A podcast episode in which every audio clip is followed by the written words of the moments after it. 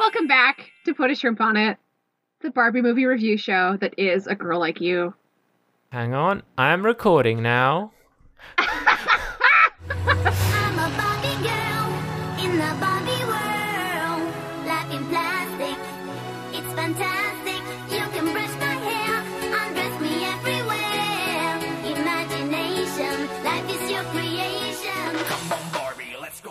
I just started recording. Welcome back.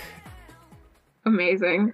Welcome. Where we left off, Julian had just left the palace to go find Erica to begin their princess swap subterfuge. Mhm. So Julian uh, visits Madame Carp's shop, and before he enters, we see Madame Carp. She is inspecting like a dress on display, trying to dust it off, make it look more presentable. The second Julian steps in and the doorbell rings, Madame Carp rushes at him with like a gleeful expression and says, Welcome, sir, and takes a little bow and says, Are you looking for a gown for a special lady? I can assure you, you will find only the finest at Madame Carp's. So we get the impression that this shop does not get a lot of traffic, especially now that, you know, the entire kingdom is in a is in a bad way financially speaking. So there weren't any customers inside the shop when Madame Carp was by herself, and also when the, Uh-huh. when Julian stepped in, Madame Carp rushed to greet him and make sure he got serviced and uh, was very pleasant towards him, trying to get him to buy something from her. Which, like, it makes me feel sad that her business is not doing well, but also she's a horrible person, so it doesn't make me feel sad. Also, a man can wear dresses too, Madame Carp. Or Yeah, just, you know, on. anyone of any gender orientation or persuasion. So I have written down here Studio Ghibli parallel, Erica is Sophie. Just, you know, You said that in the last episode, yeah. I know, but I'm gonna keep saying it. Oh, and then Julian is like, if I may, I would like to speak to one of your seamstresses, Miss Erica. And then Madame Carp's like, uh? What? She makes like an exaggerated expression. Mhm, mhm. Do you have something to say about this scene? Uh, nothing in particular. Okay. I, I thought it was a really cute interaction. Between Julian and Madame Carp? No, between Julian and Erica, oh my gosh.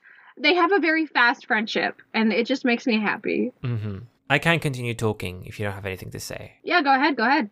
Okay. So Erica is like, she's very excited that Julian has arrived here because very recently Annalise has told her, oh, you should definitely come sing for us someday. And I'll fetch someone to get you. And so Erica's like, oh my god, you're here to take me to the palace. So she is like pacing around, excited, like, uh, should I wear something better? But I don't have anything else. Oh my god, I'm gonna go sing at the palace. That's amazing. And Julian, throughout this, you know, routine, is trying to explain to her, oh, the actual reason I'm here is because my girlfriend's been kidnapped. and she keeps interrupting him with more of her exclamations. Eventually, Erica kind of like slows down and uh, is like, "Oh wait!" Somehow she figures out that, "Oh, you're probably here for for a different reason." And um, Julian basically tells her in broad public, like in the street, Yeah. with people walking around. So the prince has been kidnapped, and I need you to pretend to be her. And Erica is like whispering, or well, not whispering, just you know, doing the thing where you put the hand on the side of your mouth to very openly like display that you are doing something whispery and sharing something Yeah. secrety. She's like, "Are you out of your mind?" And Julian's like, "Yes, I am, but also." If the wedding is off, that's bad. And Erica's like, oh, she's really in trouble, isn't she? And Julian's like, yeah, pretty sure she is. And so Erica feels bad for the princess, even though, you know, it would require risking her life to pretend to be the princess. hmm And the one fear, the one fear that she has specifically in this scene is that she doesn't want to be thrown in the dungeon. Oh god, the foreshadowing. That sweet, sweet Mattel mainframe, beautiful foreshadowing, just chef's kiss. Mwah. So Erica accepts. It cuts to them riding to the castle on the carriage. Yes. And Erica's last line in the scene is, A girl like me, count me in. And then while they're riding in the carriage, uh, the girl like you theme plays Mm-hmm. as they're going. And it's just it's just cute. Very just subtle. cute. It's just it's just a little cinema sin sparkle, you know, right there. Do the, you know, Jason, do the sparkle. You mean the sparkle at the intro? yeah, yeah, yeah. Okay, here's the sparkle at the intro. just you know, sparkle. Yeah. Erica says "girl like me" and then "girl like you" plays. you, you you'll figure it out. Yeah. So they get in the castle. Thankfully, none of the servants are around. You know, again, Thankfully, the castle is absolutely barren. Yeah. Erica takes off her hood. She's in Annalise's Mhm. room. Wolfie is, you know, jumping around. Erica jumps on the bed. hmm Blah, blah, blah, blah. And then Julian comes up and he's like, Blonde in a box. Yes. I love that delivery. It's just, oh my god, I Yeah. love Julian so much. He's such a dork. Yeah, he's a real dork. It does beg the question, though why was that wig there? He probably procured it like before. Probably, I guess. I don't know. I just can't think of a reason why. Like, were wigs a thing back then? Yes, wigs were immensely a thing. No, I mean like wigs that look like real hair. yeah, yeah, They yeah, were okay. yeah. Um, you know the what is it? The the the the the, the tale of the Magi. I don't You know, what you're talking about. This woman has like this beautiful long hair, but she can't afford to buy anything for her husband for Christmas. So she sells her hair and she cuts all of her hair off to buy him a new chain for his pocket watch. And then he, because he loves her so much, he wants to buy her these hair combs to like, you know what I mean? Like ornamental combs. So he sells his pocket watch. Yeah, exactly. So he sells his pocket watch to buy her the combs. And so she buys him the watch chain and he buys her the combs. But like, it's like a parable Mm. about how like your love for each other doesn't need to be about material possessions Mm. or like giving up the things that you love that are material. I, I'm probably getting the wrong message out of it, but yeah, no, like wigs were definitely a thing. Okay, fair but enough. they were they were human hair wigs. Anyway, so Julian puts on, like, gives her the wig and she puts it on and she looks, you know, fairly exactly like Annalise. I mean, it's, it's probably the same model but with It's different hair. Almost as though they have the same character model, but Oh my different hair. god. Scandalous. Oh, and there's a loose hair on her head. Yeah. Just to indicate that, you know, it's not like a completely Mm-hmm. perfect disguise. Speaking of how it's not a perfect disguise, I'll come back to that. Okay. Erica's like, oh, I don't know anything about, you know, being a princess. And Julian is like, well, I do. I'm not a princess, but I know all about her. Her, I mean, I mean them. I mean princesses in general, not one specifically. That should have been a line. So she brings out this book. the Princess's Book of Etiquette. Yeah, exactly. And the book says no nagging, bragging, sweating, fretting, slipping, tripping, slurping, burping, twittering, or frittering. Yeah. so as this is happening, Erica is holding this piece of parchment that is probably like frozen solid oh, yeah. because it's like completely straight and completely mm-hmm. flat in her hand. I don't know if you've ever tried. Perfectly immobile. Yeah, have I don't know if you've ever tried to write on parchment while you were holding the parchment, but it's impossible because the parchment is like it's paper and it like flops on your hand. But it's fine for Erica. She's like she's frozen it with her ice powers or whatever.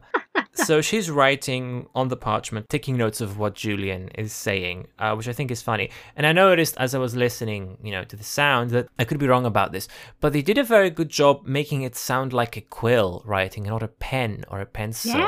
They have this Yeah. scritchy, It- it's got the scratchy. scratch. Yeah, exactly. Yeah. So I don't know if they use like a fountain pen or if they did actually like Mm-hmm. take a feather and start going ham on some paper with some ink or something. Probably use the fountain Okay, pen. here we have the next song in the film, To Be a Princess. To be a princess is to know which spoon to use.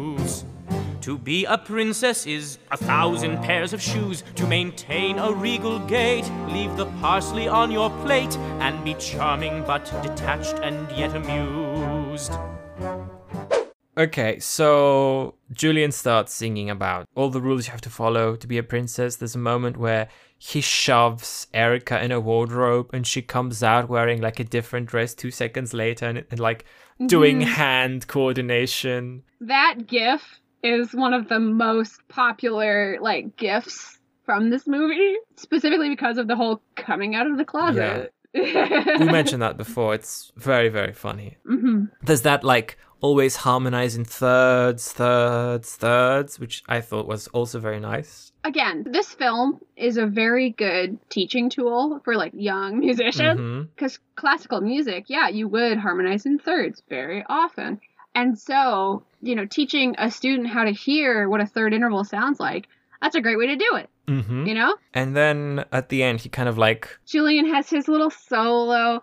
Again, I said it in the first episode. I really think Alessandro Juliani should have gotten way more screen time with him singing. He is like such a powerful vocalist when he has the chance, and I'm really, I'm, I'm like really angry that they didn't give him a, a place to shine. In like, you know what I mean? mhm, I know what you mean. Do you have anything else to say about To Be a Princess, or can we move to the next scene? Um, I don't really have anything to point out. Just that the fact that Julian kind of like stops at the end to start like singing about how cool Annalise is, and then Erica's like, Yeah. "I see. Definitely don't have it bad for her." And Julian's like, "Oh, my voice is gonna crack at the last word." Just you know, and then I'm gonna clear my throat and start singing again, like compose myself. Um, yeah, and then we are back in the throne room, and Julian announces that Annalise has returned. Oh, actually, I have something to say about this scene. Hang on. Sorry to interrupt you. You're going to talk a lot after this, but we hear a trumpet and cut to the ambassador looking at his watch and being like, well, that's the end of the day and the wedding's off because the princess isn't here yet. And his watch is set to like five minutes past 9 p.m. And is Mm-hmm. that the end of the day? Like 9 p.m. is the end of the Huh. day? I think so. But yeah. like five minutes past nine, not even just exactly nine, but Speaking of the trumpet fanfare, may I? yes, you may. Okay, so in this scene, as the scene begins, the bassoon music that we have in Preminger's theme is playing. Mhm. But as the scene goes on and we get closer to Erica's uh, entrance, the music from If You Loved Me for Me, which is Dominic and Erica's duet that's coming up very, very soon, uh, that starts playing. And then the trumpet fanfare is a fanfare from To Be a Princess. Mhm. When uh, Erica enters the room disguised as Annalise. Yeah. And then as Erica is walking in, the music there is from To Be a Princess, but it's augmented slightly. So To Be a Princess sounds like this.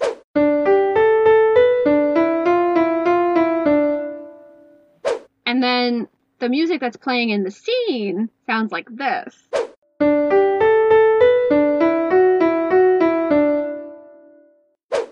And I think it's really fun how they're sort of indicating the cracks in her disguise. Like how Jason was saying earlier, the little bit of hair peeking out, right? There are things that are not quite right here. I see. Oh, that makes so much sense. That's very good. It's like they they Yeah. switched to like a minor key for some of the notes. The initial theme, it's not a minor key. To be a princess, the initial one, it skirts around a D minor. So it's um to be a princess. Those notes are D, G, A, A, B. So from D to G, if you were playing it in D major, you would get an F sharp somewhere in there. But it skips the F sharp so that it doesn't have to establish the minor just yet. And then to be a princess is to, let's say, always look your best. So the always da da. So that is a minor right there. I see. Yeah, so to be a princess is to know which spoon to use. So the know which spoon to, that's a semitone there. In in D major, it would be a whole tone. And that's what it is in the augmented theme, which is da da da da da da da da da da da da da da da da da da versus da da da da da I see. So they just augment it Yeah. instead of using a minor key. Exactly. I if I were transcribing it, I would probably put to be a princess in D minor, probably D harmonic minor, maybe, because it does have that it does have that F natural, but the second one would be in D major, right? So I guess if I were analyzing that change, I would say Julian is attempting to be very serious in he's attempting to sort of codify the rules that are about to be followed by Mhm. Erica. And then in making it a minor key, it simultaneously makes it sound sort of playful but also sort of wrong in comparison. Mm. You know what I mean? There's a there's a carelessness, there's a childishness, there's a there's a lack of control. Because her disguise is kind of slipping off at bits. Yeah, exactly. Oh, I want to point out when Julian sings the song, he also says, Never show what you feel inside. Never show a thing you feel inside. And it's like, Julian, is that the best advice to give someone? Uh-oh. Uh-oh. anyway, back to the scene where Erica is walking in the throne room. yeah, the throne room. Uh, Ambassador Bismarck is there, and so is King Dominic, disguised as the page, and so is Preminger. So Erica, disguised as Annalise, walks in, and she takes a few steps, uncertain steps, and then she And then she falls. And then, like, gets up very quickly again. Preminger is very shocked that the princess is back in the mm-hmm. palace. She is very, like, she is there, and he doesn't want that to happen, and he doesn't mm-hmm. know how she escaped. And he's very afraid that she knows what happened. Like, she knows he's involved. Mm-hmm. And so, the first thing that Erica says is, I am sorry. I should not have run away in that kind of Yeah. cadence, which is like It's very it's the least like you can tell like the joke here is that It's she performed that natural. with Julian. They kind of like tried to like Mm-hmm. teach her to say that to sound convincing, but it does not sound convincing. It does not. But she's a bard and has high charisma, so even when rolling at a disadvantage, she still has like at least a plus 10 to deception. Mm-hmm. I'm assuming she's maxed out her charisma and also is proficient. And I think bards get Yeah. like a double expertise thing along the line somewhere. So that could be a plus 20. So even if she rolls a 2, it's a 22. We're going to make a few D&D jokes in this one, or at least I am. I don't know about you. Bismarck is talking about how he wants to cancel the Yeah. wedding, but Dominic He coughs like, I'm actually very attracted to this woman. now, as Preminger is leaving off to ugh, work to the ugh, Yeah. arrangements, Yeah. blah, blah, blah. Who let this Yeah. mangy beast in here?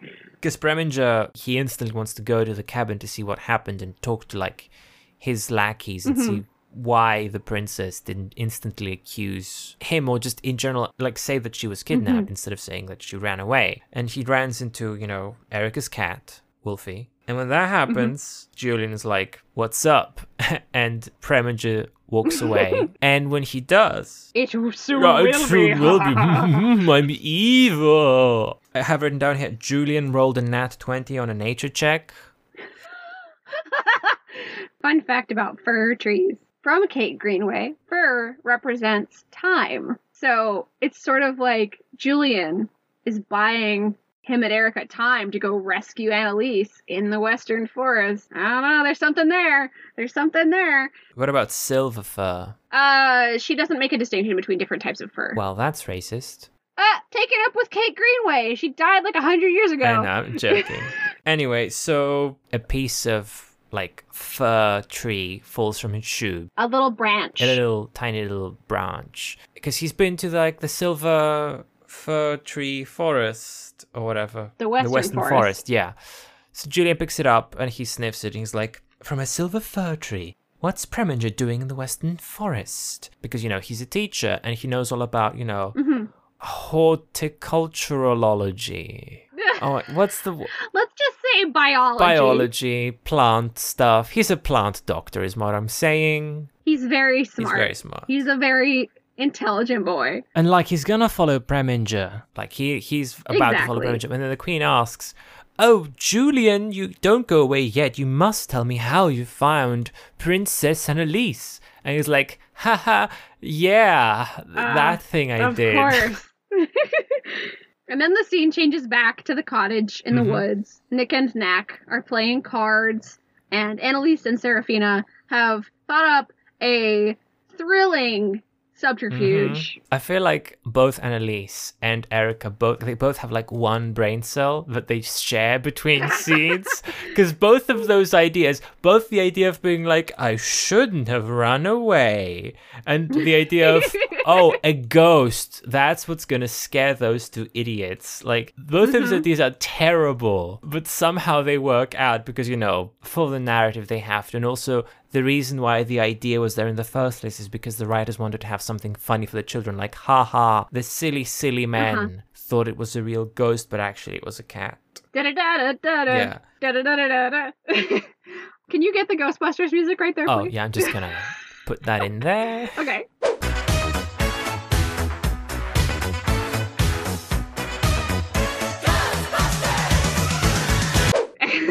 My computer is full of sound effects and music stuff that we use for the show. It's just slowly filling up.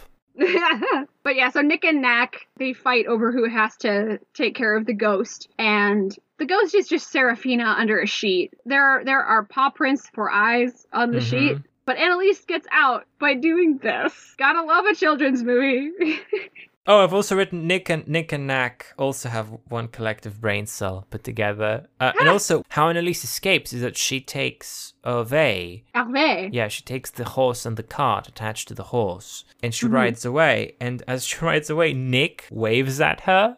like Eh. bye because he's an idiot apparently uh, which we already know he's always characterized as being very vacuous i would Mm-hmm. call him a himbo but he's not very muscular No, he's a beanpole. Just as Annalise leaves, Julian arrives on horseback hmm as Preminger evils his way into the house, bassoon in tow. hmm So Preminger and Nick and Knack, they have a little bit of a conversation about like, oh, how did the princess escape? There's some visual humor. It's kind of whack. Yeah. So what happens is Preminger, you know, arrives and he knocks on the door, and uh, Knack is like, "Yeah, everything's fine, nothing's wrong." And Preminger's like, "I'm not convinced." So he steps in and he's like, "How did she escape?" And Knack's like, "Who?" And Preminger's like, "The princess." And then Knack's like, She's sleeping, aren't you, princess? And Nick is on the other room, and with a high pitched voice, he says, Yep, I'm sleeping, totally. I'm sleeping. Yeah, so Preminger is like, Who interrupts my slipper? Yeah, who interrupts my slipper? And then Knack's like, Slumber. And then Nick's like, Uh, slumber. Slumber. Right. Right. Preminger walks into this room with Nick wearing like very exaggerated bad makeup and also like a a mop a mop. yeah a mop head as like a, a, a wig because they didn't have anything else at hand i guess Did I tell you about how I went as Rapunzel for Halloween one year? oh that's very cool did you have very long hair My okay, so this wig, this wig that Nick is wearing, it's like a mop. Mhm. My mother and I crocheted a yarn wig. whoa Well, I say my mother and I. I was like four. I didn't help. i supported But- her in spirit but it was a hundred percent because of Barbie Rapunzel that that happened. oh my god that's amazing that's very cool I just remembered that just now. oh my goodness. I wonder if I have any pictures. I should. Okay, mom, send me pictures of when I was Rapunzel for Halloween.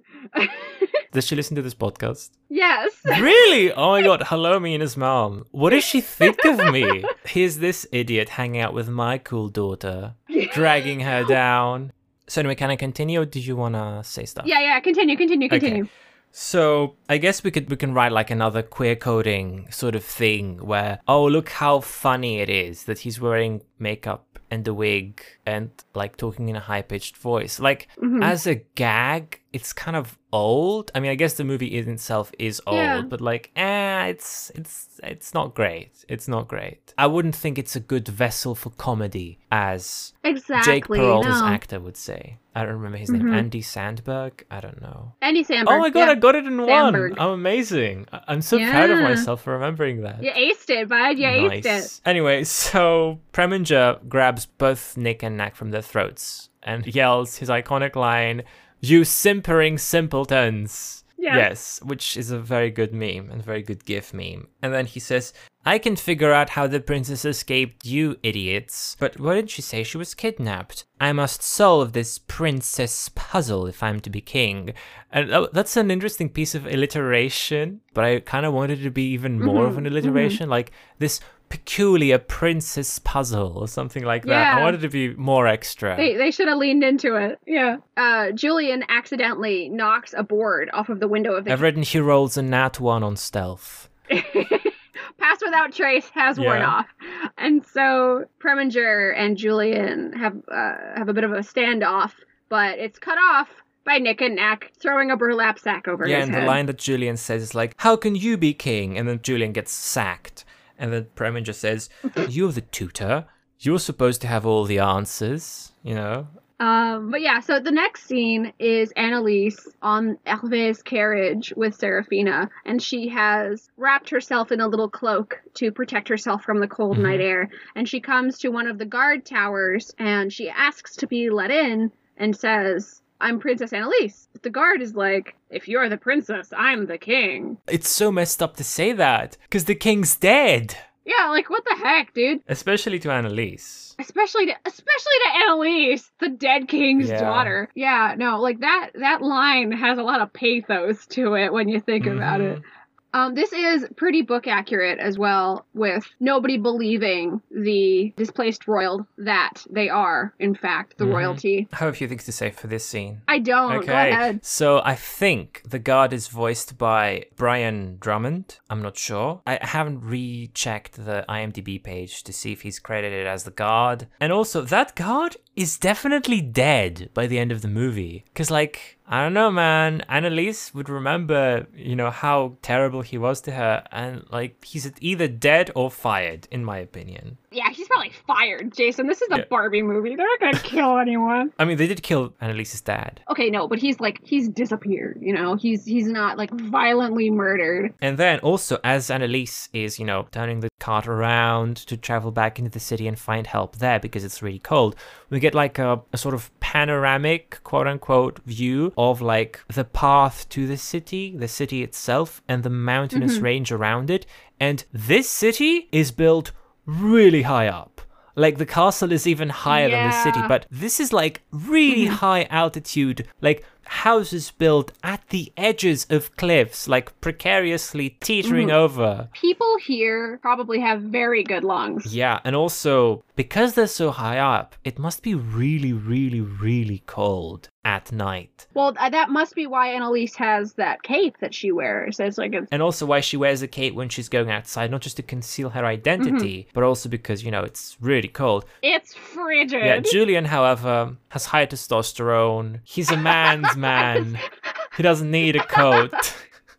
well, he's wearing the vest and the shirt. Yeah. And he's probably wearing like an undershirt, like a period typical Oh, so undershirt. Annalise isn't? She's just naked underneath the dress? oh, jinkies. I mean, she's probably wearing a chemise or something, but like she has three quarter sleeves. She does. Like she doesn't look very warm, is what I'm saying. Mm. But yes, so uh, she turns the cart around and makes her way into the city to seek shelter and comes upon a tavern, perhaps, that Madame Carp is exiting. Yeah, and as she's exiting, she's laughing, which I guess Mhm. means she has friends? Or like frenemies, like Karen friends, you know what I mean? Maybe. Maybe. Either way, the second Madame Carp lays eyes on Annalise, she's like, Mm-hmm. What are you doing here? And Annalise is like, I beg your pardon or excuse me. I haven't written the line. She says, I beg your pardon. See, usually I write the lines. I copied the entire script into a Google document. Oh my And then I did my annotations on it. Oh my god. M- Mina, I didn't handwrite it. I know that you tend to handwrite I your do. notes. I, I prefer it when they're handwritten. Although, you know, I always Mm-hmm. have to look down from the microphone. So I'm always afraid that the microphone isn't really catching my voice well and I sound like distant or out of focus. So I'm always like, my face is in the microphone, but my eyes are like tilted downwards, staring at the script that I've written out or the notes or whatever. Anyway, I just wanted to point out that usually I write the quotes and try to like quiz you on them, but now you're you have the entire script. You've learned. Clever girl. we have the technology. So I guess I Um, can't do that anymore. Go on. Madam Carp, she says, not another word. You're coming with me. And she drags Annalise to the dress shop where Bertie is, and Bertie pretty immediately is like, "Wait a minute, something's wrong here."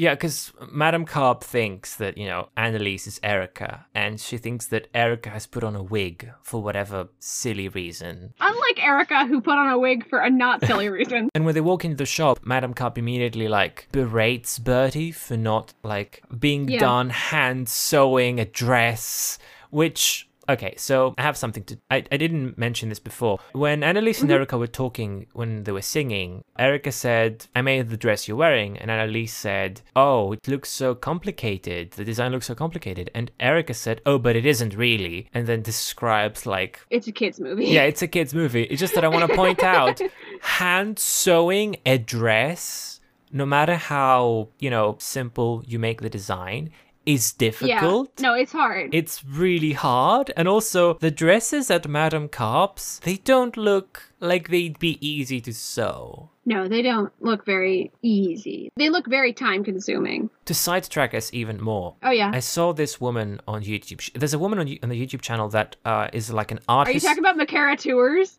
no, okay, wait, who are you talking about? I don't remember. I also have a YouTube video to share. Okay, well, I'm gonna talk about mine. I don't remember her name, so I'm just gonna link her in the description. Okay. So this woman is an art historian, and she she has a YouTube channel where she recreates coats and shirts and pants and stuff like that from like really old Victorian fashion. Is she the one who has scoliosis? I think so. I think she's that one. Yeah, I know who you mean. I know who you mean. She does it using the methods that those Taylor? Yes, like those tailors at the time would have. So she made like a Sherlock Holmes esque coat by hand, and it took her like three months. Yeah, the tweed, the tweed coat. Yeah, yeah, yeah, Yeah. yeah. I know who you're talking Do about. Do you remember her YouTube channel name? I don't. Wow, I would need to Google. I'm not subscribed to her. I mean, she makes cool videos, she does make like, really cool videos.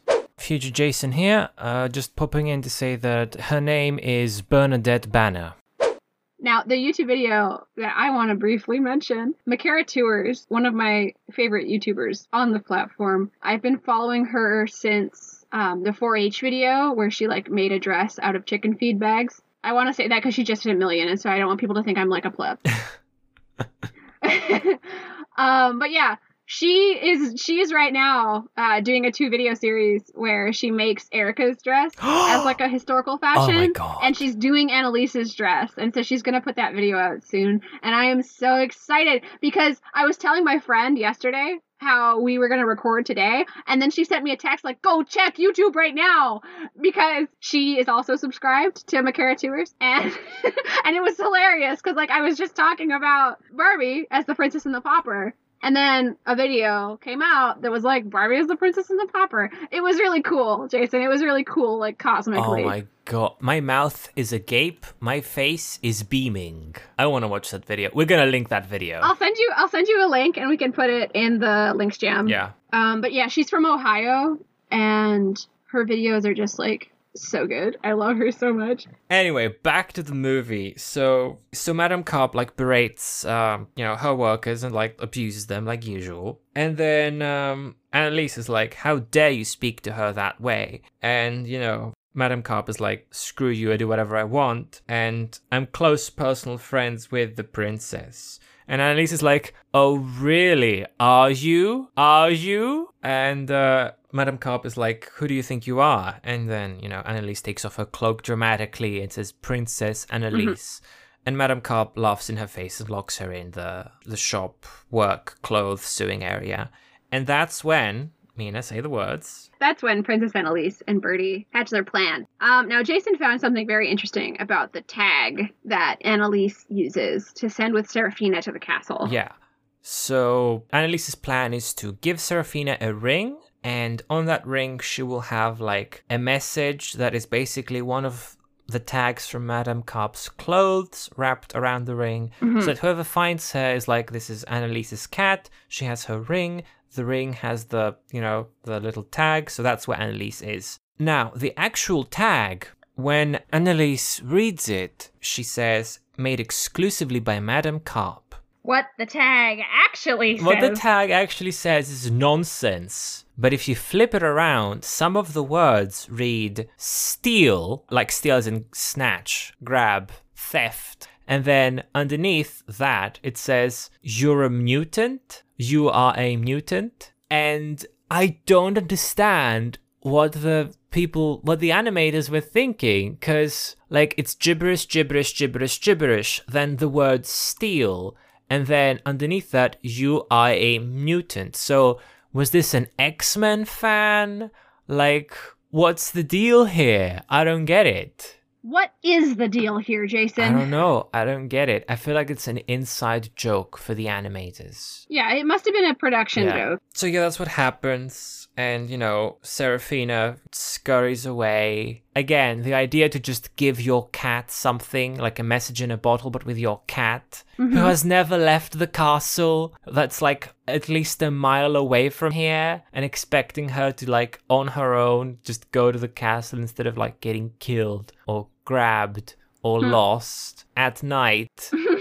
I mean, I, I guess cats can see at night pretty well, but still, that's a pretty dumb plan, but it works out. Does it work out? There was some unforeseen complications, but overall, it would have worked out. Okay, so in the next scene, I always loved this scene for some reason as a kid. Mm. I think it was like the bear claws, like the the pastries. Never had bear claws. You've never in your life had a bear claw before. No. Oh my gosh, Jason, get your life right. Ugh. Get my life straight? Anyway, oh, and the maid. The maid was I don't know, like she's it's just like a cute character design. Erica, she says, "I thought I was dreaming, but I'm not." Shh, Wolfie, we've got to keep it down. You know, act like we Yeah. live here. And she wakes up with full wig and makeup on. Well, uh, she kind of has to though, Jason. Like she can't, she can't not. The makeup or the wig? Well, the wig, she can't like. It would be kind of dangerous to to not be wearing the wig. But yes, so the maid comes in. She asks if there's a dog. If if Erica, rather Annalise, wants her to go fetch the royal dog catcher. But no, it's just Mhm. Wolfie. And so the maid lays the breakfast on the bed, and Erica acts like a total whack job. and the maid is just like, "Is everything is everything okay? like, are you are you all right?" Yeah. Can I say some stuff about yeah, the yeah, maid? yeah. So Janice George voices the maid. Uh, she's Canadian. Oh, this is interesting. She's from Kelowna, Yes, BC. she's I know people from Canadian. Kelowna. And also, guess what she's been in, Mina? What's the one thing everyone in the Barbie films has been in? it wasn't. I can see right now that it's Inuyasha. And, and, and. What's the other oh, one? and My Little Pony. Oh my god. No, the other one. The other one that everyone has been in. Oh, and Class of the Titans. This is fun. Escaflowne, Mina. Jesus. Escaflowne. Well, she's been in all of the same stuff. Wait a minute, she was Kagura? Oh my goodness. That's hilarious. That's actually hilarious. I think it's very interesting that they brought on an entirely new actor to voice like basically five lines as a maid. yeah, like Like I expected like Kathleen Barr or like Kelly she was Sheridan. in Card Captors. Oh, was she? Card Captor. Who did she play in Card Captors? Natasha. Um, it doesn't give any episode credits, so I, I, wouldn't know. Is that Card one. Captors or Card Captor Sakura? Because those are two different It's things. Card Captors. Okay, I don't know the Card Captors show. She was also in Sabrina the Animated Series and Cyber Six. Oh, Mina's childhood in a nutshell. Very interestingly, Janice George has not been in any and other in reboot. Oh my god. has not been in any other Barbie films save for this one. I'm not sure why. She did a very good job playing the maid. Yeah, no, she did a really good job. She was also in Kimba the White Lion and Ranma, as per usual. Should I keep this in? Just listing all her different roles. Look, Jason, I am allowed to experience my childhood. Jason? While we're recording. Yes. Okay, that's Ugh. fair enough. Yeah, I know some people who live in Kelowna or like near Kelowna. Well, reach out. Ask them, do you know Janice George? ha ha ha. Ugh. But yes, Don't all Canadians know each other? Jason, I'm gonna bop you on the nose. but yes, so the maid asks what Erica would like in her bath. It's uh, bubbles, mineral salts, or lavender oil, and Erica says everything. Yeah. And then we go back to Dominic and Ambassador Bismarck. Mm-hmm. Uh, so Dominic and Ambassador Bismarck are discussing Dominic's wish to tell the princess about his disguise. So Bismarck is like, "Are you sure you want to tell your wife that you like came into her house disguised as someone else and basically lied to her face about who you were?" And Dominic's like, "Yeah, I'm sure she'll understand." I didn't want to marry a stranger any more than she did. And Ambassador Bismarck doesn't seem like he likes that decision. Uh, but, you know, the prince is going up to Annalise's room anyways, which I feel like wouldn't be a permissible course of action, you know? It's not kosher, you know what I mean? Like it's not it's not a hundred percent. Especially considering how Erica is currently taking a bath Yeah. in the nude as opposed to wearing clothes while in the shower. So after Dominic walks away from the camera, the camera cuts to the bathroom where Erica is taking a bath that the maid drew for her. And we have a, like a pan over a fountain in the Mhm. bathroom. the water. The water in that fountain is the only instance of well animated water in this movie. And here's an interesting thing. We hear like a trickling sound, like water like slowly Uh-huh. trickling out of the fountain. But in the animation, the water doesn't actually do that. It's just kind of Yeah, it just sort of ripples. Yeah, it just ripples. How extra is it to have a fountain in your bathroom, Ina? It's pretty extra. Pretty darn extra. Also, what a massive bathroom that is. Yeah. I would get lost in that bathroom. Yeah. Erica says, maybe the most on the nose line in the movie I may never come out. I have that line highlighted in my notes. And I was waiting for. I was like, is she gonna say it? Because I'm gonna definitely say it. And then I. Oh my oh, god. oh, it. Hundred percent. Anyway, we know each other too well. So Wolfie tries to meow in order to be like, more like, you know, In order to don't be suspicious. don't, be, suspicious. suspicious. Don't. Yeah, but this ties into Yeah. like the you know the expectations that the court and the world has of a princess. So Mm-hmm. you have to conform to a certain standard in order to be you know accepted as a royal Yeah. and a princess. You have to do things a certain way. It's like what I was talking about earlier with like the specific femininity that Annalise has to exist, like that Annalise has to embody. And Wolfie is aware of this, you know, because Eric is aware of this, and um, Mm-hmm. he, as a cat, does not meow and instead barks, and he understands that it- this makes him stand out in a bad way mm-hmm. in this environment. So he tries to change his behavior to modify himself so that he can meow instead. And Erica notices this, and she tells him, "Are you trying to meow? And also, you don't have to do that." For these people, I think, you know, mm-hmm. you should do you, man. And this is like the setup for the song that we're gonna play now. It's the song. Roll the Roll track. the track. Yeah. Hey, feline, you fetch just fine to thine own self. Be true. Your bow wows, the cat's meow. It's how I know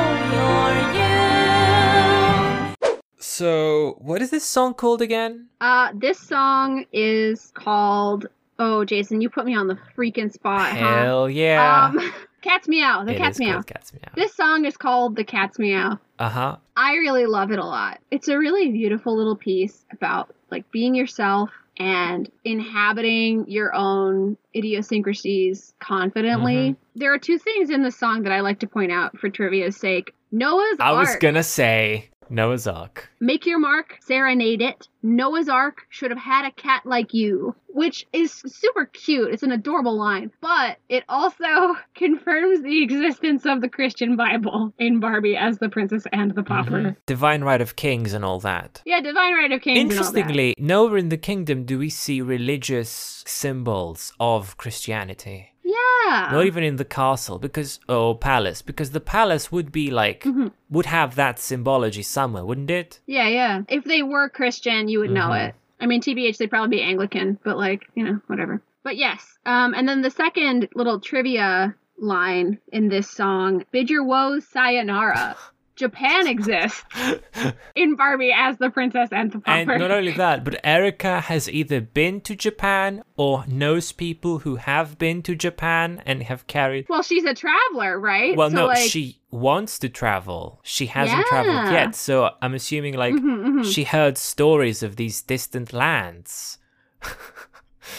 and um, I'm gonna explain to you why I laughed. Uh, she hears stories of these distant lands and wants to go there. I mean, it's we make we make jokey jokes, but it's really just because the songwriters wanted to rhyme words together, and uh, that's what they came up Yeah, with. Yeah, and it's cute. It is cute. This whole song, This whole song is really cute. It's an adorable little piece. I'm gonna sidetrack us for a bit. There's this podcast I've been listening to called Skyjacks, and Eric, Oh, yeah. You keep trying to get me to listen to I this one. will succeed one day. So one of the jokes there is like, and I'm from uh, Japan, and I have an Italian accent because I'm from Japan.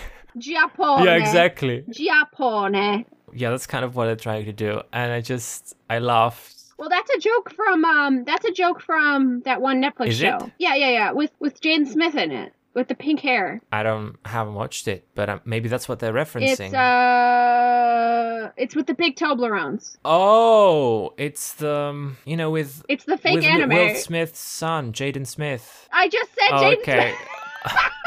Look, I'm dumb. I just said Jaden Okay, me and his mom. Oh you might think she sounds stupid. I am stupid. So it kind of works out. Oh my gosh.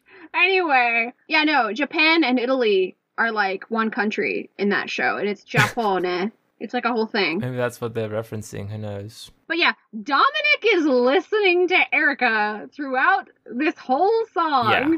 He like walks in, knocks on the door. Is like, Princess Annalise, are you in there? And he hears her sing. I kind of like the idea that he's falling in love with her sense of like morality and like her ideas. You know what I mean? Like her intellectual mind. Mm-hmm. I like to believe that. I like to, you know, I, that it makes the whole thing less creepy. Yeah. You know, And his creepy animated smile doesn't really help. Like I get that it's supposed to be cute, but in 2020, if that movie came out and was new now, that would not have been. That would not have. Mhm. Do you remember Passengers? No. Oh no. Oh no. Anyway, I really like the song because, as you said, it's about, you know, celebrating your differences and not concealing them or hiding them and not conforming so that, you know, you are, you know, conforming for the sake of other people's opinion. And that's, um, Mhm. you know, that's a very queer reading kind of, yeah. you know, I think that song is very nice. It really is. reason. It really is. It's yeah. When you read it through that lens, it very much does become, you know, an anthem for not hiding parts of yourself. You know what I mean? Be gay, do Be gay, crimes. be gay, do crimes. Which Erica is doing both of. Oh my gosh, yeah, you're right. Oh my god. Except, you know, she isn't actually gay because this is a Barbie film. Mattel are cowards, blah, blah, blah. I mean, Barbie is like Barbara Millicent Roberts, like the doll, might be bisexual. Mina, you're giving them It's too never- much credit. I know, I'm giving them too much credit. They did do that whole love wins thing though, like you know. Oh my god, they took a picture. That makes up for everything. Yeah, no, I know, I know, Jason. I mean, know, I don't know. but- Even, even if they did, they still, as we've mentioned before, use child labor, sweatshops, blah, Yeah. blah, blah. Probably don't pay their workers very well. I don't actually know the financial situation. Well, we know they don't give mainframe enough money. Wait, they, do they still not do that? I, I just meant because these movies are so cheaply animated. Well, back then, yeah, obviously. Also, yeah. I just want to point out that animators are very, very, very talented artists and they get underpaid a lot.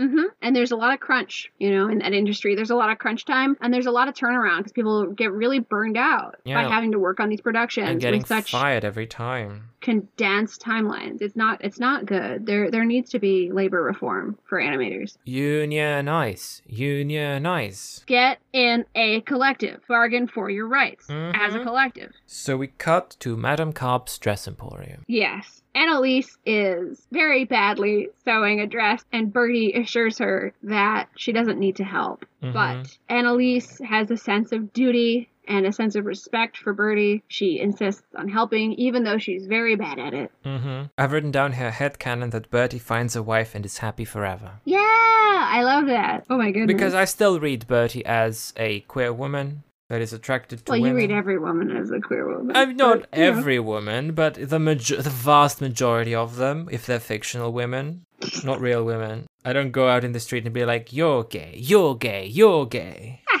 You're all gay. But yes, so we go back to Erica, and she is just freaking out Mhm. because Julian has been kidnapped. We don't know where he is at this point in the movie. And so Erica just does not know what to do. And she doesn't know that he's been kidnapped yet. She just knows he's gone missing and isn't around. hmm exactly. So Preminger rolls up. And he says, Hi, Your Majesty, how are you? Blah, blah, blah, most beautiful highness. He's like slimy and gross and anti Semitic, stereotypy. And he sees What's this stupid cat doing here? Yeah, and Erica disguises Elise is like, he's mine. And Preminger asks what happened to the other one. And also says, oh, such a canine feline. And then er- She's around here somewhere, Erica says. I see, how strange, how rare it is to see the two of you apart. and so, uh, in the first scene where Erica is pretending to be Annalise, Preminger's already feeling a little fishy about the whole thing. Yeah. But this scene is what really solidifies for Preminger that Erica is a fraud. Mhm. She's like, oh, Princess Annalise had a familiar and it was a cat, and you don't have the same cat. so um, I think you're an imposter, but I can't prove that yet. You're an impasta Imposter. and noodle. It's Tuesday, innit? Black cat, bring good luck, not bad luck. Sorry. But yeah, so Preminger is like, I'm gonna escort you to the king, and and Erica is like, yeah, sure, whatever. So they do, and um, we cut to Prince Dominic being like, sorry about the deception. You guys have r- He's a king, Jason. sorry, King Dominic, not Prince Dominic. I got confused with Prince Eric. Get good. So we cut to King Dominic talking to the Queen, and he's like, "Sorry for the deception, uh, Your Majesty. You have really low insight because Julian has. I don't know if we mentioned this, but Julian has taken the Queen's glasses earlier in the film, so the Queen wouldn't recognize, you know, Erica as not being her daughter." Without her glasses. And um, Erica steps in, escorted by Preminger, and on his on arm, his arm. because he's a he's creep. a creepy creep man He's a super creep, super creep. He's super creepy. intentionally to make him more villainous. And um, King Dominic is like, call me Dominic, you know, please call me Dominic. And And then she Yeah. says, "Oh, call me Erica. Uh, I mean Annalise. Like Erica. What? You're like rule number one, bud. Annalise was using the brain cell at the time so she could sew the dress. Erica was left without the brain cells on autopilot. Oh my goodness. yeah. Oh my goodness. So she's like, yep, call me Annalise. That's my name. Ha ha ha ha ha ha ha. and then Wolfie and Dominic get along pretty well, and Erica's like, "Oh my gosh, my my cat likes oh you. Oh you." my god, the cat. wait a minute, do I like you?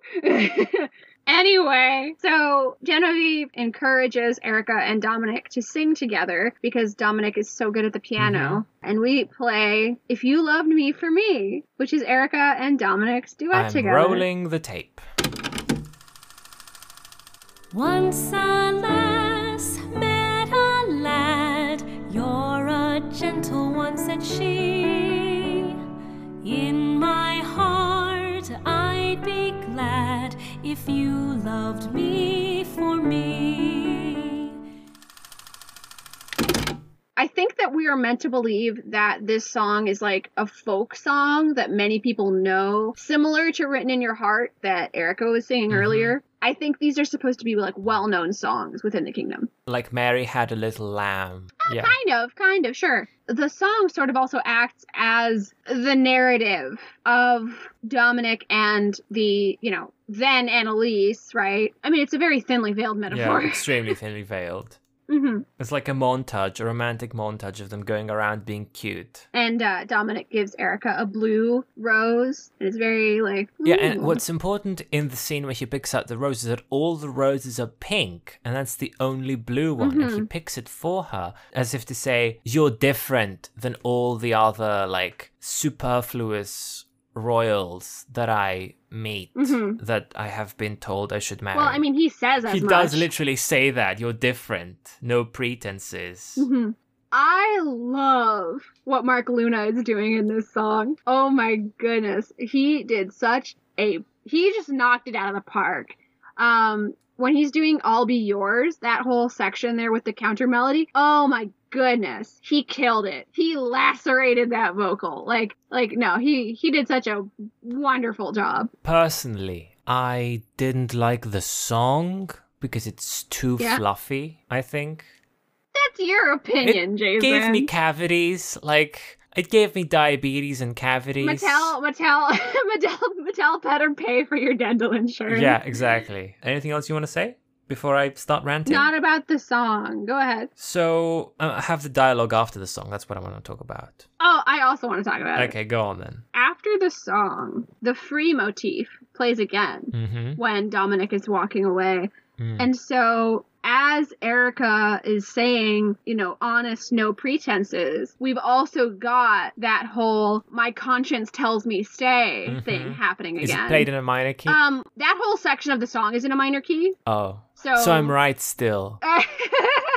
the the minor key like change has stuck in my head like a sort of oh this used to be happy and now it's sad maybe it's played in a minor key and i'm like but is it Um, played in a minor the- key the- okay, so four one as a chord progression, when it ends a phrase, it's called a plagal cadence. And I'm going to talk a lot more about plagal cadences at the end of the movie. all i wanted to point out for the song in this scene is that king dominic's whole deal is that you know he thinks erica disguised as Annalise is you know honest and doesn't lie and isn't superficial and is super cool. And hmm throughout all this time, Erica is very anxious and nervous because, you know, this guy who's really nice and really cute, and she might be developing a very huge crush on, thinks so much of her and think she's really honest, whereas she's literally lying to him every second she's next to him because he thinks she's a princess and she's not. Yeah. So that's her whole. Yeah, there's some there's some pretty serious moral quandaries that come with this whole relationship. Yeah, that's her whole deal right now. Erica, right there, with the whole with the whole free motif playing underneath it, right? Her duty right now is to help the princess, but like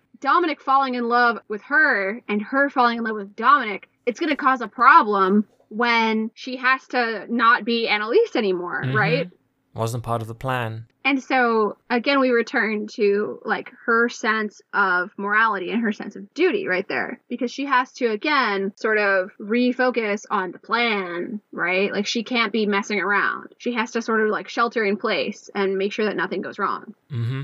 Anyway, the scene changes to Serafina and Preminger, with Preminger intercepting Annalise's message to the Yeah, queen. okay. So I have a lot of stuff to say about this because this is a Please there is a work of genius in this. So Serafina like climbs up the last steps of the palace, very tired, and Mm-hmm. Preminger like grabs her and says, "Why, it's our missing little feline," because he's evil and he always talks like that. So she takes the ring out of her neck and he takes the note, and what his line is. Madam Carp's dress shop. So he delivers that in a certain way, which I didn't notice the first few times I watched it, but I did notice the last time, and I thought, why is he taking so long to read, you know, Madame Carp's dress shop on the tag? And that's because mm-hmm. I remembered the tag, according to Annalise, only says made exclusively by Madame Carp. So what Preminger is actually doing, and I don't know if this was if the writers wrote this line or if the actor brought this mm-hmm. to the table because actors bring so Martin Short is a professional. yeah, he is. I don't know who is to credit for this work of genius, but basically what he's doing is he's reading made exclusively by Madame Carp. And in his head, he thinks, oh, I've heard this phrase before. Mm-hmm. I remember a place that the words Madame Carp were tied to.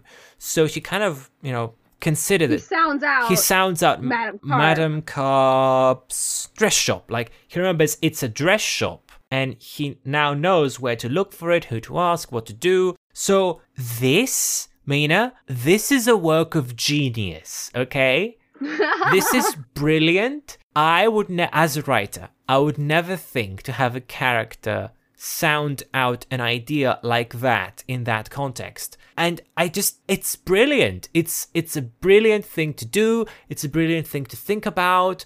I just it's such a i don't want to say it's a human moment because that Yeah. preminger is the least human of all the characters. He's the most monstrous of them all.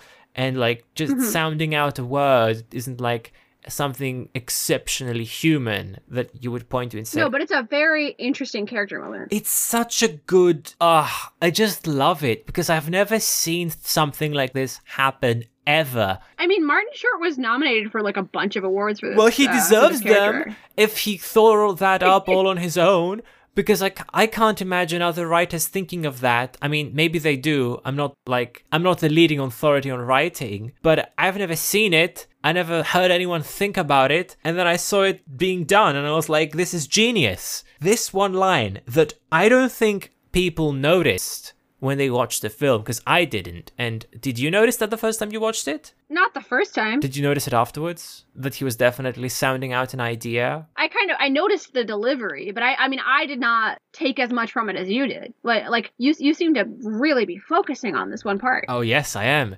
I just think this little nugget of genius that goes unnoticed is just so brilliant. It's just ah, it's it's great. It's grand. I love it. It's so insignificant and no one's going to care about it, but I think it's so smart that they mm-hmm. thought to do this because realistically that's what would happen if you didn't know 100% exactly, you know, what Madame Carp's dress shop mm-hmm. is. But, you know, Preminger is the queen's advisor he has heard some gossip around the palace about, you know, mm-hmm. dresses made by Madame Carp that the princess buys and wears, and presumably also the queen. I don't know for sure. And I think it's genius, and I, I love I love that it was in there. Anyway, that was my rant about that one line in a Yeah. one hour long film. An hour and a half, An hour and a half. Jason- Apologies.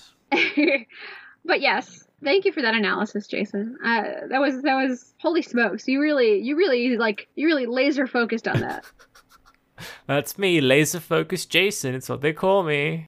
So we cut to outside Madame Carp's shop, where you know Preminger has has arrived on a horse, and he mm-hmm. sees Hervé parked outside the shop because you know that's where Annalise was. Like that's that's where she drove or drove next to it. And on Preminger's horse, there's a pouch where Serafina is stuck inside. In the saddlebag. Hervé goes up to the saddlebag and opens it with his mouth, and Serafina thanks him, you mm-hmm. know, for doing that. And then she runs off to go find Yeah. Annalise. Annalise doesn't really know 100% yet that Preminger is behind all of this, but when they leave together, she sort of figures it out that he's not taking her back to the palace, he's taking her back to the mine. When they arrive on the mines, she asks mm-hmm. him, What are we doing here? And Preminger says, Taking a little side trip, princess, in the most evil tone possible. And instantly, mm-hmm. Annalise is like, you were behind this. Yeah, Annalise rolled a good insight check. Well done. Finally, you cottoned on to Preminger being evil. Oh, can I can I say one line? Yeah, yeah. when he talks to her, he's like, very clever finding a double to fool the queen, but not quite clever enough. To fool even me. He didn't say to fool even me. He said to fool the queen. Well, then the the transcript is wrong again. Oh, wrong transcript. Cinema Sins ding. Cinema Sins ding. Uh, but not quite clever enough. Checkmate. I win. Like that. Which means chess exists as well in this universe. Oh, well, I mean, we knew chess existed. We didn't, though. Did we? Uh, Was we chess- They play chess in Swan Lake, don't they? Oh, you're taking them. Okay, so this is a miscommunication. I assumed we were taking each separate Barbie film as its own universe and timeline, as opposed to all of them taking place in the exact. No, this is the Barbie cinematic universe. I, s- Uh, I see. I understand. I, I get it now. So is is this just Barbie reincarnating over and over again into different versions of herself? well, Barbie in a fashion fairy tale sort of lays out that Barbara Millicent Roberts is a teenage actress who plays all of these characters. Oh, I see. Yeah. So it's just one big theater So- kid, just you know, going ahead and doing everything. Yeah. Does she when she was playing Erica and Annalise, was she like very quickly vibrating from one space to another? Donning and doffing the wig at light speed. Yes. Um, but yes, so They go into the mine, and you know, Annalise asks, "Why are you doing this?" Nick says, "To be king," and Annalise is like, "And how would you get to be king?" And Preminger, we see from his expression, he clearly didn't plan on Annalise knowing his plan, and Nick gave it away. still underestimating me? Yeah, Isn't that just like a royal? The line really creeps me out. Your mother is a very handsome Yeah. woman. And then in brackets, the transcript says laughs evilly. yeah, so basically she's uh, she's asking how would you get to be king? And he's like, Your mom, that's how. How gross is that? He didn't want to reveal his plan to her, but you know, he sees an opportunity to like feel superior and like kick her while she's Yeah. down. So he does end up revealing his plan to her with like some sort of like not grace, but like performativity, trying to display his power and superiority or whatever. And um Annalise goes tries to free Julian and then Preminger locks them in before she does that. And Julian tries to bust the door but doesn't. And then Nick and Nack destroy the support beams. Preminger pulls out in his carriage, the "How can I refuse" motif plays. Yeah. And also, there's like a shot that focuses on Hervé looking sad. And I'm like, I've written down here in quotes, Ah, I'm an accessory to regicide. I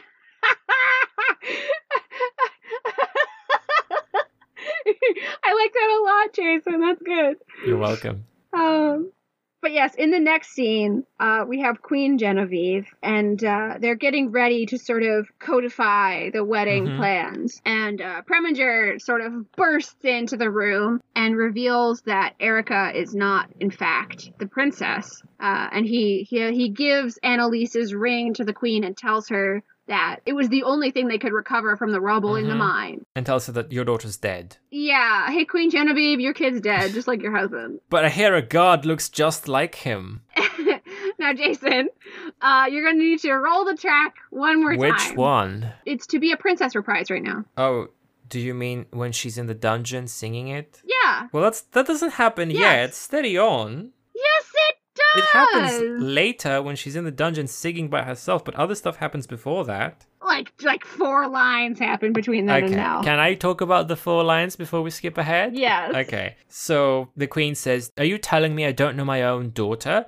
And Preminger says there's no royal birthmark, check her shoulder. And I was thinking, why didn't she just make up the birthmark on her shoulder? But anyway, I guess Yeah. they need some narrative reason to raise the stakes and, you know, have the stakes. the stakes, have Erica be discovered.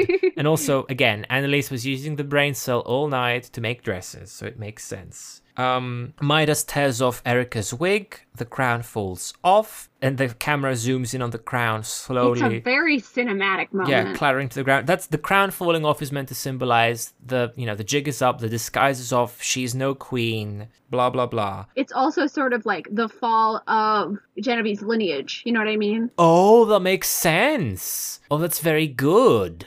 Unless she and Preminger have children. Well, I mean, she's obviously postmenopausal. She's like super old. Do we know that for a fact? she's like she's like hella old, Jason.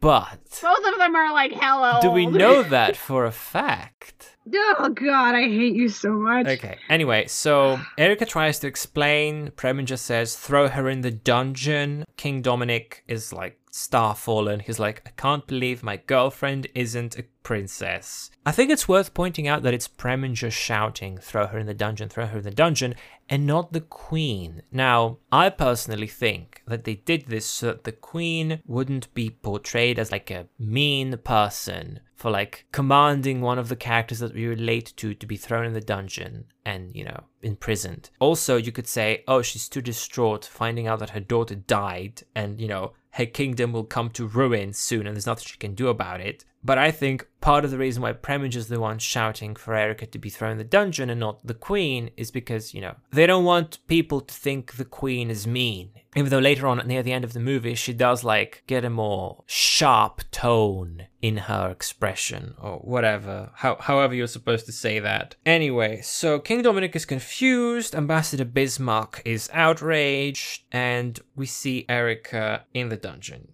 So you want me to play the reprise now, don't you? Yes, please. And it's rolling. Do a plie and never fall. Don't ever stray from protocol. All through the day, there's just one way you must behave. Do keep a grip and never crack. Stiff upper lip. Stiff upper lip. I just want to return to the fact that this was like the one thing that Erica was afraid of happening Mhm. and it happens to her. You know what I mean? Like this was this was her one thing that she was like, Julian, I could get thrown in the dungeon for this or worse. Like I could I could literally get beheaded about this. Yeah. Yeah, just the, the the fact that her one fear came to fruition is just so heartbreaking. And like the fact that she can't get through stiff upper lip because she starts to cry. Like, oh my goodness. It's so good. Yeah. It's so good. Good work on the singing and acting in that scene. So, when we cut back to the queen being sad that her daughter's dead, and Preminger's like, Don't worry, I'll have everything sorted out. A little business venture of mine was very successful. You could say I struck gold. But um Tusk. but, um, Tusk. So basically, we get how can I refuse reprise? yeah. Well, your good luck has departed, and your people soon will starve. Au revoir to your foie gras and cheese fondues. But because I'm so good-hearted, half my fortune I will carve. I feel your pain, so how can I refuse? So what do you have to say about this one? He's just such a creep. He's a And like the weird little ballet jump that he does. yeah Like- at the end. It's just so weird. Yeah, he's like awful, but they do a really good job animating him to make him look absolutely disgusting. Like he's a horrible person, but he's a great character. See, if it weren't for the anti-Semitism, I'd be very happy with this villain Yeah. and the queer coding as well. So, a few things to point mm-hmm. out, despite you know the obvious creepiness of the song. There's a bust of grandfather Drosselmeyer in the background. I don't know if you noticed. Is there? Yeah, so in I did be- not notice that. So first of all, when Preminger starts singing, all the lights in the room kind of dim. Like the candles, the Yes. flames are still there, but the lighting dims down. I'm not sure why they did that, just to like, I don't know, make it more threatening and scary. Also, in the background, there's like a cabinet with a stone like bust sculpture, mm-hmm. and it is grandfather Drosselmeyer. At this point, I feel like they're only putting stuff there not to necessarily populate the shot, not to make it feel less empty, but just to like point out, hey, remember that film? Like a Yeah. reference to the old films. The Nutcracker is in every movie. What do you mean? The 3D model of the Nutcracker, he's in every movie. Like the toy or the man? Yeah, the toy. Really? The toy is yes, Jason. Where was he in Barbie Princess and the Pauper? Okay, let me Google it. Five minutes later. Aha! King Eric, Barbie Movies Wiki, fandom.com. The Nutcracker can barely be seen behind Annalise's carriage when Julian brings it to her to leave the village. Oh, I see. But yeah, no, there's a list uh, on the BarbieMovies.fandom.com wiki of every Barbie movie that has the Nutcracker in it. Interesting. Her eternal pocket husband. well, anyway.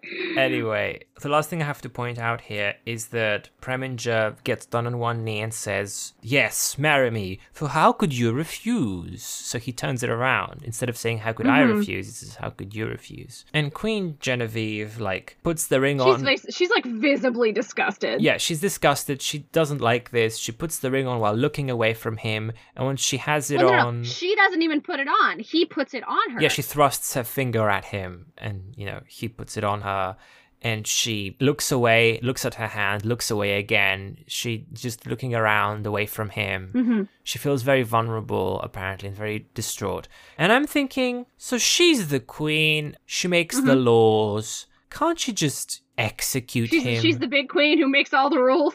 Yeah, can't she just execute him and seize his fortune for her kingdom? Can't you just do that? I think that she could if this were Game of Thrones, but it's not. but we don't see there's no like oh i can't actually you know just throw you in the dungeon and take your fortune away. And like why can't she do that? There's no like scene of like actually there's a law that says you can't do that. Because i was under the impression that the queen was the highest like person ever like everyone yeah, has to do the what highest she's authority. yeah like why can't she just take his money and kill him Who knows, Jason? Who knows? Not me. in that scene preminger is like shown to have power over her because you know she needs to like marry him in order to save her kingdom.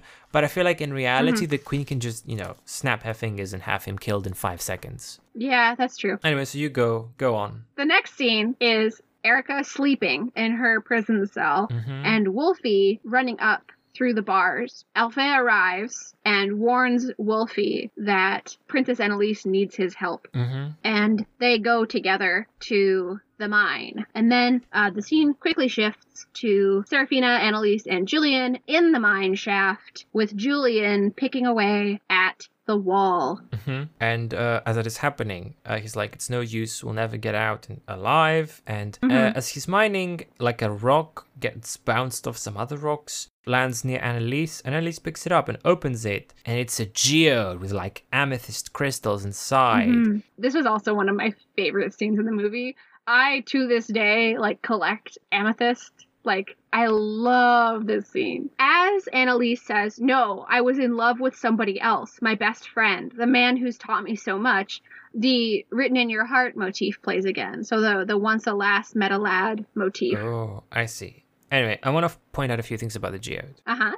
It's really spherical. Oh, are you gonna give us some rock facts? Mm, well, not exactly. I'm just gonna say this geode is really, really spherical. Like, really, really spherical. Usually, they're not that spherical. Yeah, usually they're a little like football It's basically a cannonball, and most times, Yeah. geodes are not cannonballs. it's like a little shot put Yeah. ball. Yeah. I don't know if the crystal formation is like 100% correct. Like, Yeah, amethysts, as far as I know, don't really grow like needles. they tend to do like druzy clusters, Yeah, right? Where it's like, yeah, So geometrically, I don't know if like those long squarish crystals. Yeah. That like because they have tips. Usually yeah, amethyst because amethyst is a kind of quartz. They grow like with Mhm. like tips. it's points. Yeah, there's points, and this is just like squarish, elongated crystals, which doesn't Mhm. seem right for amethyst.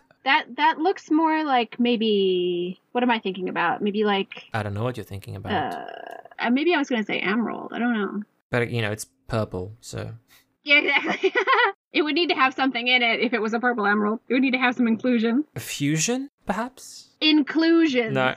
Oh, oh, you're. Oh, I know what yeah, you're doing. I you know what the you're Steven doing. Universe reference. Anyway, so uh, Annalise goes up to Julian and you're like, I think you're like this, and like shows him the, the rock, the spherical rock. And Julian's like, a rock? And I'm like, yes, this is how a geologist would talk to their significant other. And Annalise says, unassuming on the outside, but a treasure within. and a treasure within. Yeah. Oh God, I love that line so much. But anyway, so it, it cuts back outside. But anyway. It cuts back outside to Wolfie. Wolfie and Hervé are on the surface above the mine, and Wolfie catches the scent of Serafina. Oh, wait a minute, Jason! Mm-hmm. It was more of that good Mattel foreshadowing. Oh wow, you're right. Oh, that makes sense. Oh my god, that's smart. That's smart. There we go. They cut very briefly back to Queen Genevieve, who is being gussied up for the wedding, and Preminger in a white suit and a big white and purple bow in his hair. He sort of like looks at himself in the mirror and he's like, "Look at you." And it's it's sort of implied that he might be saying it to Queen Genevieve, but then he finishes the sentence, "Looking at me, lovely." Like he's just so self-absorbed and like nasty. Mhm. An interesting thing to point out about Queen Genevieve is that she's not wearing a wedding dress. She's wearing her usual dress, but with a veil. She's wearing a veil, yeah. like she just didn't have enough time to like get a wedding dress done for the Mm-hmm. wedding because it's so rushed and also she probably doesn't want to wear a wedding dress because one she's not happy and two she doesn't want to associate her happy day of marriage with the king Yeah. to this greedy jerk trying to like take advantage of her position and the position of the Hey, kingdom. Jason, Yeah? What's your recording time at? Oh, that's such a fun question. It's one hour fifty-three. I'm at one hour fifty six. Nice, nice, good. Do you okay? Finish finish your thought about Queen Genevieve, and then maybe let's take another little break. Yeah, that's Queen Genevieve. Queen Genevieve is very visibly not too, you know, happy about this. What was the mm-hmm. word that you say when not too plussed? There we go. It's a bit Nonplussed. nonplussed about this whole arrangement. She's just doing it for the kingdom. And um, then it cuts again, but we're gonna take a break before we go on about We'll be back in a bit. We'll be back in a bit once we export this file again.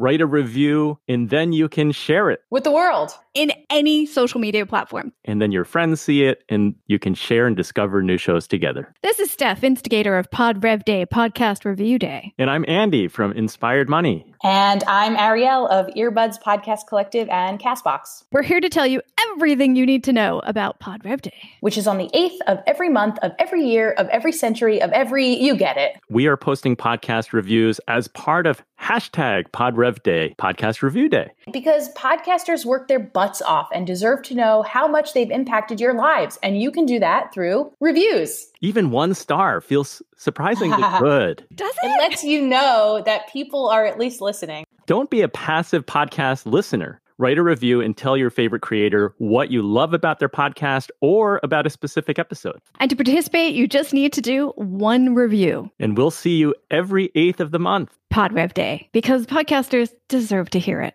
Hashtag Pod Rev Day. P O D R E V D A Y.